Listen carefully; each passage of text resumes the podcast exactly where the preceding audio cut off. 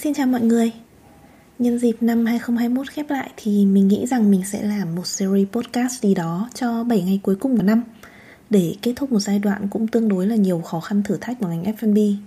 Bên cạnh đó thì mình cũng làm một series có nội dung độc lập ở Instagram Hachuworks Works và ở đấy mình sẽ nói về những cái thất bại của cá nhân mình trong công việc năm nay. Và nếu như bạn cũng đang tìm kiếm những bài học từ sự thất bại thay vì thành công thì mình hẹn gặp bạn ở Instagram nhé. Như bạn đã thấy ở tiêu đề, nội dung của series lần này chúng mình sẽ cùng nhau suy nghĩ về 7 chữ P trong marketing với sự lộ diện của mỗi chữ trong mỗi ngày từ nay cho tới hết 31 tháng 12.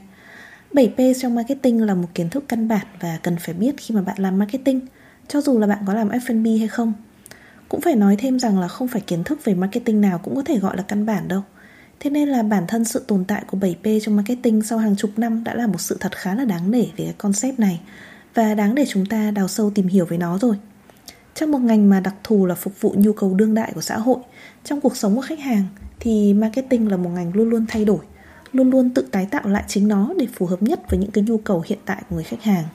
Cũng bởi vậy nên là cá nhân mình cảm thấy những yếu tố nền tảng bất biến của marketing thật ít và phần lớn là sự quan sát, học hỏi, linh hoạt ứng biến để tương tác với khách hàng có được hiệu quả cao nhất hay là tạo ra những cái giá trị nó có giá trị nhất với xã hội hiện tại?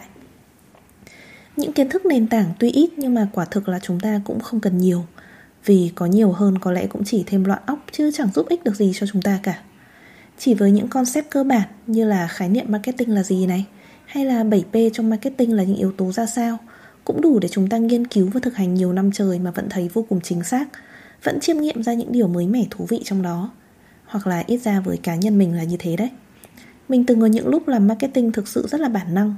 Mình cảm giác khách hàng cần gì thì làm đấy thấy sản phẩm có gì thì nói về cái đấy. Hay chính xác hơn là trong to-do list của ngày hôm đấy có gì thì làm việc đó. Chứ không suy nghĩ quá nhiều xem là cái việc mình đang làm thực sự là để làm gì. Và rốt cục thì nó có tạo ra ý nghĩa hay là giá trị gì hay không sau đấy thì mình cũng từng trải qua những giai đoạn mà mình cảm thấy mình muốn đọc mọi cuốn sách về marketing trên đời. Mình muốn biết về tất cả các công thức truyền thông để phối hợp chúng lại với nhau và tạo nên một cái chiến dịch nó phức tạp nhất có thể. Vì mình nghĩ là như vậy mới đúng, mới gọi là chuyên nghiệp. Và sau nhiều những cái giai đoạn như vậy lặp đi lặp lại thì tới bây giờ, quan điểm của cá nhân mình là hãy xác định một vài lý thuyết về marketing có tính nền tảng, làm kim chỉ nam cho mọi tư duy của bạn và sau đó ứng biến kiến thức đấy sao cho phù hợp và hiệu quả nhất trong mọi việc bạn làm. 7P với mình là một kim chỉ nam to lớn và bởi vậy trong series này mình sẽ bàn với bạn về từng chữ P một. Thế nhưng mà chỉ bàn về những chữ P cơ bản thì nó vừa rộng quá, nói mãi không hết mà cũng vừa hơi khô khan. Thế nên là trong podcast lần này thì mình sẽ cùng trò chuyện và suy nghĩ với bạn về từng chữ P trong B và trong tương lai năm 2022 tại Việt Nam nữa. Thế là cũng khá cụ thể rồi đấy nhỉ? Hôm nay hãy cùng nói về chữ P đầu tiên và có lẽ là quan trọng nhất Đấy là product, tức là sản phẩm nhé. Thế product là gì? Product là sản phẩm. Thế nhưng mà từ rất lâu rồi thì chúng ta đã không còn nhìn sản phẩm một cách đơn thuần nữa. Product sẽ bao gồm cả sản phẩm và cả trải nghiệm xoay quanh sản phẩm mà chúng ta bán cho khách hàng. Điều này cũng đồng nghĩa với việc là chúng ta ở vai trò người khách hàng cũng đang tưởng rằng mình luôn mua nhiều hơn chỉ một sản phẩm đơn thuần. Mình sẽ mua cả những cái yếu tố xoay quanh sản phẩm đấy nữa nếu như với cái định nghĩa product cơ bản như vậy thì product trong F&B nó sẽ là gì? Những thứ mà người khách hàng đang thực sự mua trong F&B là gì nhỉ? Sản phẩm mà chúng ta bán cho họ bên cạnh món ăn, đồ uống thì thực sự bao gồm những gì? Cá nhân mình nghĩ rằng sản phẩm mà chúng ta đang bán cho khách hàng sẽ bao gồm 3 thành tố. Thành tố thứ nhất là những sản phẩm thực đơn. Đây là cách mà mình gọi chung món ăn, thức uống, tất cả những thứ mà khách hàng sẽ cho vào miệng, cái sản phẩm gốc mà chúng ta thường nói tới đấy. Đây sẽ không còn là sản phẩm duy nhất trong product nữa Tuy nhiên, với ngành F&B mà nói thì đây sẽ luôn là phần quan trọng nhất và xứng đáng được đầu tư nhiều nhất trong product. Nói cho cùng thì chính những cái hương vị và trải nghiệm về hương vị đấy sẽ là thứ khiến khách hàng ghi nhớ với bạn lâu nhất và đưa ra quyết định quay trở lại với bạn một cách rõ ràng nhất. Thành tố thứ hai là trải nghiệm với sản phẩm trên thực đơn. Khi nói về trải nghiệm thì bạn có thể bắt đầu cảm thấy rất là mông lung và chuyện đó hoàn toàn bình thường. Xem ảnh trên Instagram về món ăn thì cũng là trải nghiệm, đúng không? Mà trực tiếp ăn tại quán thì cũng là trải nghiệm chứ Vậy đâu mới là giới hạn của trải nghiệm trong cái chữ P đầu tiên này? Suy nghĩ của mình về giới hạn này thật ra thay đổi khá là nhiều theo thời gian. Lúc mới bắt đầu thì mình nghĩ rằng là trải nghiệm xoay quanh sản phẩm F&B sẽ bắt đầu vào thời điểm khách hàng nhìn thấy món ăn khi mà nó được đưa ra và kết thúc vào thời điểm khách hàng ăn xong món đấy. Những trải nghiệm trực tiếp của khách hàng về mặt thị giác như là nhìn thấy món đó được trình bày như thế nào này, hay là về khứu giác xem là hương thơm của món ăn đấy ra làm sao, sẽ bắt đầu tác động lên tâm trí khách hàng về độ ngon của món ăn đấy. Và thời điểm ăn xong thì khỏi cần phải giải thích nữa rồi đúng không ạ? Ăn xong là khách hàng đã có một quan điểm rõ ràng về món ăn rồi. Thế nhưng mà theo thời gian thì mình nhận ra rằng à, con người bên cạnh có vị giác thì cũng còn có cả suy nghĩ nữa. Đôi mắt sẽ không chỉ được dùng để nhìn món ăn mà còn được dùng để đọc review về món ăn đấy từ trước cả khi ăn nữa. Thế nên là đôi khi trải nghiệm về món ăn sẽ còn bắt đầu từ trước cả khi khách hàng ăn món ăn đấy. Thời điểm kết thúc cũng tương tự như vậy, kéo dài hơn rất là nhiều so với thời điểm ăn xong đơn thuần. Khách hàng ăn xong sẽ không ngay lập tức kết luận là đồ ăn ngon hay dở. Họ còn trò chuyện với nhau, trao đổi ý kiến với nhau. Và mình đã từng quan sát được rất là nhiều lần những người khách hàng sẵn sàng thay đổi hoàn toàn ý kiến cá nhân của mình về một món ăn chỉ vì là họ thấy ý kiến của mình không giống với số đông. Nếu tất cả mọi người thấy dở mà mình lại thấy ngon thì có lẽ là mình chưa biết ăn thì phải, hay là khẩu vị của mình đơn giản quá, hay là có lẽ vào cái ngày hôm đấy thì nhà hàng tự dưng may mắn làm ngon hơn chứ về cơ bản thì món đấy vẫn là dở. Hay là nếu tất cả mọi người thấy ngon mà mình lại thấy dở thì có lẽ là cái vị của món đấy nó phải như thế, như thế nó mới đúng kiểu và cái món và cái món đấy nó vẫn ngon, chỉ là nó không hợp khẩu vị mình mà thôi. Thế nên là có lẽ trải nghiệm chỉ kết thúc vào thời điểm mà khách hàng đưa ra câu trả lời cuối cùng với chính bản thân họ rằng họ sẽ đánh giá món ăn đồ uống đấy ngon hay dở. Và như trong hai ví dụ mình vừa nói thì bạn thấy đấy, cái câu trả lời cuối cùng đấy bị ảnh hưởng bởi những yếu tố ngoại cảnh nào thì chúng ta ở vai trò người làm marketing hay là làm F&B cũng chẳng thể biết được chắc chắn.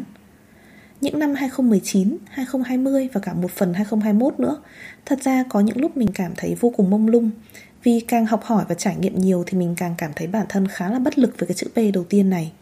Bởi có quá là nhiều biến số mà mình không thể kiểm soát được. Có những lúc mình thấy mình kém cỏi khủng khiếp, thật ra bây giờ thì vẫn vậy thôi. Và có những lúc mình thấy buông xuôi dã man, vì đằng nào cũng chẳng thể kiểm soát được gì với khách hàng. Làm sao mà mình biết được bạn họ sẽ nói gì đi chứ? Và làm sao mà mình biết rằng cả nhóm đấy có khẩu vị giống nhau hay không để mà cùng khen hoặc cùng chê một món ăn được? Tuy nhiên, cá nhân mình thì ghét nhất là việc đổ lỗi cho hoàn cảnh Thế nên là mình cứ suy nghĩ về cái chữ P đầu tiên đấy mãi Và cũng từ chăn trở đấy thì vào một thời điểm trong năm 2021 Mình lại nhận ra rằng cái trải nghiệm với một sản phẩm trên thực đơn của khách hàng có lẽ là giống y hệt như cái cách mình nghĩ lúc ban đầu Đó là bắt đầu khi thực sự nhìn thấy món và kết thúc khi đã ăn xong Đã gọi là 7P trong marketing thì nó nên xoay quanh những yếu tố marketing mà mình có thể xây đắp được chứ, phải không? Thế là mình gạt bỏ đi tất cả những cái yếu tố khách quan khác bằng cách đặt tên cho chúng thành những cái tác động vô cùng cụ thể như là tác động từ người ăn cùng này, tác động từ không gian này, tác động từ hình ảnh thương hiệu này, vân vân và vân vân. Sau đó thì mình tìm cách phân bổ chúng vào cả 7 chữ P sao cho hợp lý nhất. Với chữ P đầu tiên là product thì mình cố gắng giữ sao cho những yếu tố trải nghiệm bám sát nhất với sản phẩm trên thực đơn.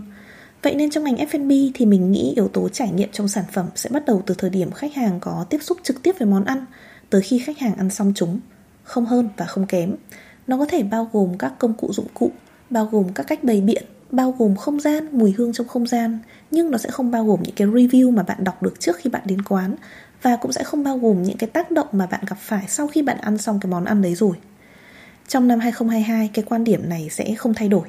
Mình sẽ đưa cái trải nghiệm xoay quanh sản phẩm về những cái trải nghiệm nó cơ bản và sát sườn với sản phẩm như vậy để cái chữ P đầu tiên product được gọn gàng và rõ ràng hết mức có thể mọi yếu tố trải nghiệm khác sẽ được xuất hiện trong các chữ P còn lại và bởi vậy sẽ được tiếp cận theo những cách khác hơn, đa dạng hơn.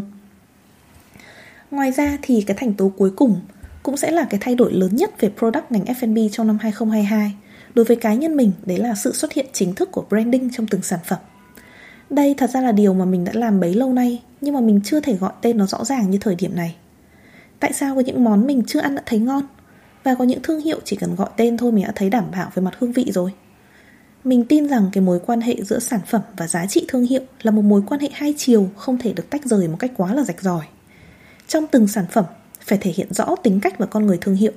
Đồng thời con người thương hiệu cũng góp phần tạo nên cái hồn và gia tăng giá trị trong bản chất từng sản phẩm phục vụ đến với khách hàng. Mình tin rằng 2022 là năm mà chúng ta phải đẩy tiêu chuẩn về một sản phẩm F&B lên một tầm cao mới. Bây giờ một sản phẩm không cần chỉ ngon, chỉ đẹp, chỉ có trải nghiệm tốt mà còn phải đảm bảo thể hiện rõ nét tính cách của thương hiệu và đồng nhất xuyên suốt với mọi sản phẩm còn lại để vẽ nên một bức tranh đủ rõ ràng với khách hàng với những cái giá trị mà thương hiệu đấy mong muốn truyền tải nữa. Hãy thử nhìn vào một vài ví dụ để suy nghĩ và đỡ bị vĩ mô quá nhé. Mình biết là những cái câu nói về giá trị sản phẩm thì bao giờ nghe nó cũng khá là bông lung. Cùng nhìn vào một chiếc bánh trưng truyền thống xem sao. Với cùng một sản phẩm như vậy, trong bối cảnh thương hiệu tập trung vào xuất khẩu chẳng hạn, thì chiếc bánh trưng ấy sẽ cần được hoàn thiện và đóng gói sao cho thể hiện rõ nhất yếu tố địa phương và mang chung một vài nét giá trị văn hóa Việt Nam trong từng chiếc bánh. Câu chuyện truyền thông nên đơn giản, dễ nhớ, dễ lan tỏa, tập trung vào một cái hình ảnh văn hóa đặc trưng được thể hiện xuyên suốt giữa các vùng miền. Thế nhưng mà trong bối cảnh thương hiệu tập trung vào thị trường trong nước thì chiếc bánh trưng ấy có lẽ lại nên tập trung nhiều hơn vào câu chuyện nhỏ của từng địa phương, nơi mà chiếc bánh được làm ra. Câu chuyện nên có những cái chi tiết chiều sâu phức tạp một chút, kỳ công một chút để thu hút sự chú ý của những người vốn đã quá là quen thuộc với hình ảnh chiếc bánh trưng từ ngày thơ bé như là chúng ta. Hay là một ví dụ khác có thể nhìn vào là những thương hiệu đồ chay chẳng hạn. Mình tin đấy cũng sẽ là những thương hiệu trở thành xu hướng trong năm 2022 như cái cách mà nó đã bắt đầu nhen nhóm xu hướng trong năm 2021. Nếu giá trị chính mà thương hiệu đồ chay ấy mong muốn truyền tải là hương vị thơm nó không kém gì bữa ăn có thịt thông thường thì hẳn là cái cách mà họ xây dựng thương hiệu, xây dựng thực đơn và từng món ăn sẽ khác hoàn toàn so với những cái thương hiệu hướng tới giá trị về một lối sống hiền hòa với thiên nhiên thông qua cách ăn plant-based. Một thương hiệu thì có thể có các món giả thịt và được khách hàng đón nhận hoàn toàn. Và một thương hiệu còn lại thì lại có thể có những cái món ăn có hương vị không mấy quen thuộc, thậm chí có thể nói là hơi khó để cảm nhận một chút, nhưng vẫn được khách hàng đề cao bởi những cái giá trị tinh thần và dinh. Giá trị của thương hiệu cần được xác định vô cùng rõ ràng – và sau đó thể hiện qua từng sản phẩm, từ salad đến tráng miệng, từ món mặn tới món ngọt. Branding sẽ trở thành một phần rõ nét hơn và cần được chú tâm nhiều hơn trong cái hương vị của từng sản phẩm F&B. Mình tin là như vậy. Đó mới chính là cái tiêu chuẩn về một cái sản phẩm một product chân chính trong năm 2022 mà mọi thương hiệu cần phải mang lại. Và đấy là những gì mình muốn chia sẻ về chữ P đầu tiên trong 7 chữ P của marketing ngành F&B. Suy nghĩ của bạn về chữ P đầu tiên này như thế nào? Chia sẻ với mình tại Instagram Hà Chu Works và hẹn gặp lại với câu chuyện định giá trong podcast về chữ P tiếp theo là pricing nhé. Cảm ơn bạn đã lắng nghe và hẹn gặp lại bạn.